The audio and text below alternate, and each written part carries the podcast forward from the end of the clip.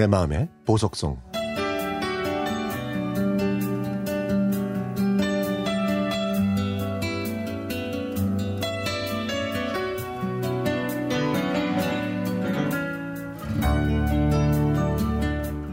요즘 아침 저녁으로 선선해서 얼마 전에 긴팔 점퍼를 찾느라 옷장을 뒤적였습니다.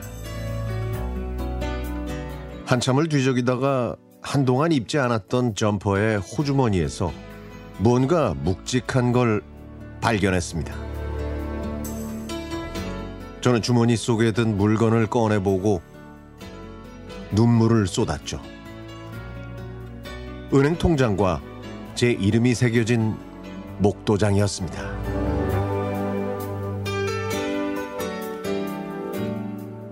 가정 형편이 어려웠던 저희 집에서 대학생 두 명을 뒷바라지하는 건 쉽지 않았습니다.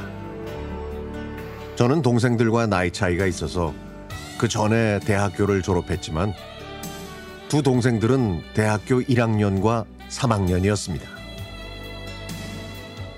엄마는 등록금 고지서를 받으면 이 집 저 집으로 돈을 빌리러 다니셨고 아버지는 가부를 부탁하셔야 했죠.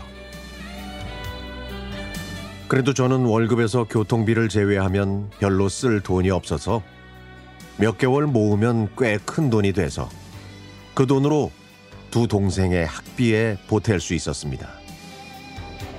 어떨 때는 동생들이 장학금을 받아서 보너스 같은 행복을 주기도 했죠. 의대생이었던 남동생은 더 많은 시간을 공부했고 등록금과 책값도 많이 들었습니다.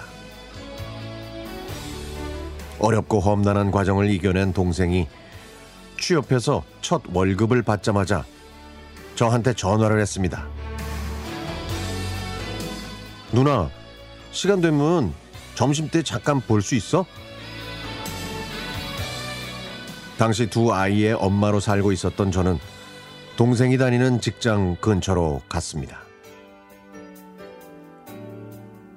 누나, 손 좀 내밀어 봐. 왜? 아이, 그냥 손 한번 잡아보고 싶어서.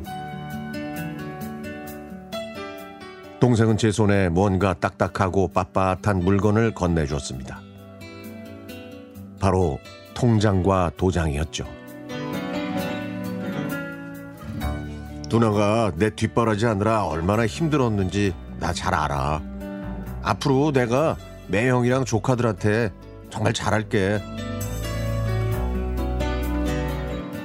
그 말이 그 말이 왜 그렇게 슬프게 들리던지 저는 그 자리에서 펑펑 울고 말았습니다.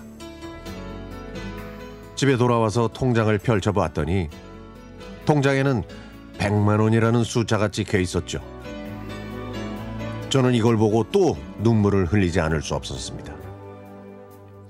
이 돈만큼은 절대 쓰지 말자고 다짐했지만 살다 보니 그 약속을 지키지 못하고 쓰고 말았네요.